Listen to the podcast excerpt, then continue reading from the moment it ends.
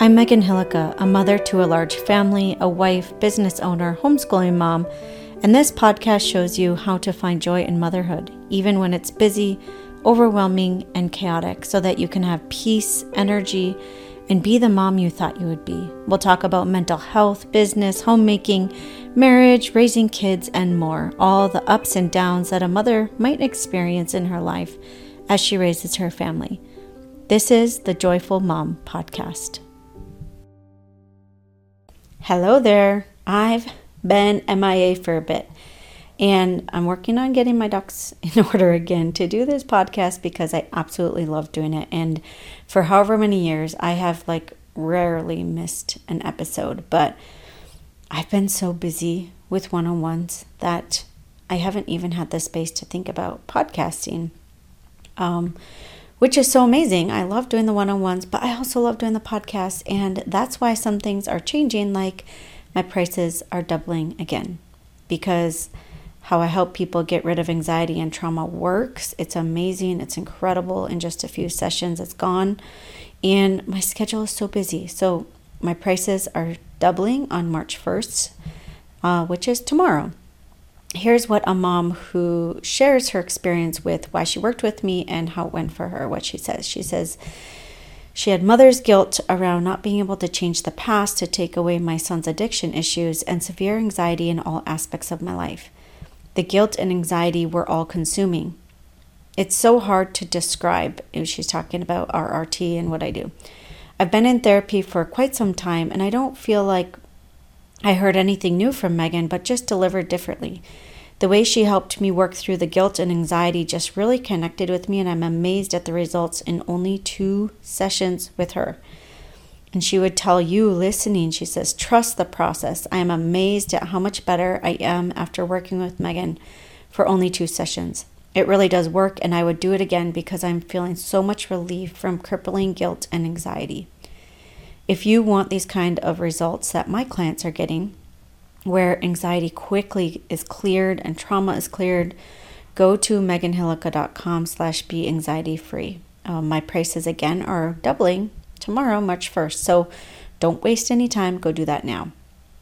And today we're going to talk about the power of a break. And I share this at the risk of parenting experts coming at me, telling me how I'm supposed to parent my children. Maybe I'm doing it all wrong and how I should be different. There is a million opinions out there uh, gentle parenting and authoritative parenting, and I, I don't even know all the terms, but Anyways, I want to share this because I know I'm not the only one who has experienced something like this and the helplessness you feel and how you try everything and how exhausting it is. We had this experience last spring that was pretty awful. Um, we had an experience where one of our children, uh, where we had this pattern that started to emerge, where as soon as we said no about something, or she didn't get her way, or was like as soon as anything was not exactly how she liked it, this slow train wreck emerged. And it was like a switch flipped. And then slowly but surely, things just kept going downhill where she would be bugging her siblings, she would be hurting them, kicking them. And it just got worse until she was screaming at the top of her lungs and screamed for hours, kicking, punching, and hitting everyone in sight. And it was stressful. It was pretty awful. My thoughts would go to the future like, wow, what if this only gets worse? Like, how do we connect with her? How do we even stop this whole cycle in the first place? We try to like talk to her, try to hug her, try to be with her, try to anything, and nothing seemed to work. And I would ask, like, what if she's a million times worse as a teenager? I can't handle this now. How are we supposed to be do this in the grips of teenager years? So, anyways, it was a very rough time because it seems like those kind of outbursts might happen sometimes, you know, with a kid here or there or for a short period of time, but it was continuing for weeks on end and every single day and even multiple times a day. It was wearing on all of us, the whole entire family, especially because we lived in 280 square feet. There was nine of us in there. And so if a kid is screaming at the top of their lungs in 280 square feet, not one person is finding any enjoyment anywhere. So, anyways, I began looking for resources to help me, trying to figure out what to do with the situation. Um, and I actually want to back up, even, you know, when that was happening, it took all of my energy, took my husband's energy. So all of a sudden, all the other kids weren't getting the intention, attention that we wanted to give them because she was taking all of our energy just trying to figure out how to deal with her. Um, and so it was just really not fun for any of us. But, anyways, I began looking for resources to help me. Um, I was trying to figure out, like, what do I do in this situation?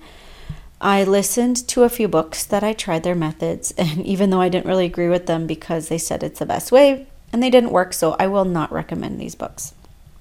Um, it was seeming like nothing was working. Like I said earlier, we'd try hug her, try talk to her, try snuggle her, try to connect with her. After she calmed down, we'd talk about it afterwards and be like, okay, so what can we do differently? What is mom missing? What, you know, we just have all these conversations, um, whatever, and it just would not work. I didn't know, I didn't know what to do. But then my sister recommended this book called Raising Lions. It's by Joe Newman. And so I listened to it. And on the surface, it doesn't sound all that different from other discipline methods of timeouts and such. But here's what I learned this time um, he changed the name from timeouts to taking a break. And you'll have to listen or read the book to get the full details, and I highly recommend it. But I started to implement what he offered in our life with our daughter. Um, previously, it was this crazy cycle that the more worked up she got, the more worked up I got, and I got so angry and frustrated, and I didn't like how I was responding and reacting. I didn't like how she was responding. It was just, it was going nowhere good. And in this book, when you tell a child to take a break, there's no anger, there's no emotion, there's no nothing, just neutral. Like, okay, I guess it's time to take a break and they're not going in the in the corner or somewhere because they're in trouble. It's more like take take a seat right here. It sounds like you need to take a break right now. And you can set up age appropriate time. So for my little kids it was like a 1 minute break. And for my older kids it was a longer break. And if they didn't want to go to the break then I would just add more time. Like huh I guess you would like a 2 minute break instead of a 1 minute break. And they quickly learned that they'll just go take a break right away. And here's what I've realized is the power of a break. If kids are fighting, it interrupts their fighting pattern and the energy they're disagreeing about. Even one minute pause gives them a little rest to recharge and then come back together with better energy. Um, and I've thought about it for myself. Like, it's good to take a break. If we're frustrated trying to do something, and a lot of times we're like, no, we've got to figure it out. I'm so frustrated. It's like, go take a little break, step back from it, um, re, you know, get fresh eyes, and then come back again. Like taking a break in so many ways, not only for our kids, if they're fighting or frustrated or screaming or yelling or whatever, like taking a little break is not a form of punishment. It's a form of like, here this is a beautiful gift to learn how to take breaks to to step back to refresh and then try again. And so it's not when when you're having your kids take a break it's not done in anger or not done because they're bad. It's just like a break. It, it looks like a break is in order and it takes all the emotion out of it. Now I cannot say that I always have them do breaks with no emotion, but that's the intention of what I try to do and what I intend to do. Um, because it's not about getting angry, it's about interrupting the behavior or pattern. Part of his philosophy in this book that is that if a kid is throwing a tantrum or screaming, you don't help them calm down. You don't like try to snuggle them or try to get them to calm down and then take a break or you don't even you don't have them take a break when they're worked up um, you let them self-regulate themselves and calm themselves down and then they take a break when they're done with their tantrum so this might sound odd to some of you that believe in like always meeting your kids cries and needs with love and attention and all that. But I found this to be very useful, especially when my daughter was having her fits. There was nothing I could do in the moment to um, calm her down. I, I tried everything and nothing worked. And so I do think you have to listen to the whole book to get the full understanding of this part where there's no you don't sit and try to calm them down. You let them, you know, go through, okay, yep, you want to have a you know, you want to have a tantrum, that's fine. Sure. Go ahead. Finish your tantrum when you're done. We're going to take a break. So there's no anger in it. But he tells this story in the book that stuck out to me about teenagers playing basketball. Um, maybe it was at school, and they were having a problem with the kids swearing all the time while they were playing. And so Joe, the author, was brought in to help. So he goes out there and he sat out there with the with the teenagers, and each time someone swore, they had to go take a break for a few minutes. And the kids were swearing so often that they could hardly play their game because people had to keep taking breaks. And then they started getting annoyed at each other for swearing because it interrupted their game so much. It's like, hey, don't swear. Like, they realized that it was more beneficial to them to not swear and they could have a more enjoyable game. And so the swearing stopped. Um, so, what happened with my daughter? Uh, we started implementing this, and right away, she just ignored us nor ignored me. And I tell her, that's fine. Like, you can you can keep screaming, that's okay. Just um, when you're done, you're gonna get to take a break. And I would add more time to her break the longer she screamed. It's like, okay, that's fine. You can have a instead of a one minute break, you can have a two minute break. It doesn't matter to me. I don't really care. And her breaks got to be about 30 minutes. And I think she had maybe two 30 minute breaks. And then this behavior completely changed and stopped and she's able to communicate her needs rather than throw a fit. We have more conversations about it. It's been so, so huge for us, for her, and our family.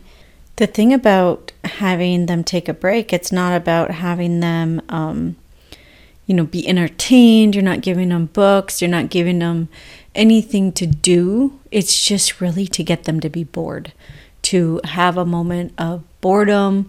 You're not trying to connect with them in that time. There's none of that. And the book is amazing for understanding that. It's more here's a break. There's nothing to do in here. You just sit and chill. no distractions, nothing until your break is up. And we use this method a lot now. Um, hey, it looks like you can take a break. And again, no anger, no like, what's wrong with you? Or why are you doing that? And not even explaining to them why they get to take a break because they already know. Um, it's worked really, really well for us and our family. Um, I highly recommend this book if you're struggling with behaviors in a child. Um, it's been huge. And it's also been huge for me to take anger and frustration out of it because it's not useful and it never does any good. Again, the book is called Raising Lions by Joe Newman and i just think we can also take this to you know ourselves. And how can i take breaks for myself when i'm getting frustrated or feeling intense emotion? Just take a break step back clear our brain and our eyes and then go back when our mind is clear. And if you're looking to get rid of trauma and anxiety for good again let's do this together and get you cleared in just a few sessions. Go to meganhillukka.com slash be anxiety free and get registered. Once you register, you'll get an email with the link to get your calls scheduled right away. So, in just a few minutes, you could have your first appointment booked and know that you're on your way to a clearer mind, calmness in your body and life, connection, ease, and peace in your life. Again, my prices are doubling tomorrow. See you next week, my friends. Take care. Bye bye.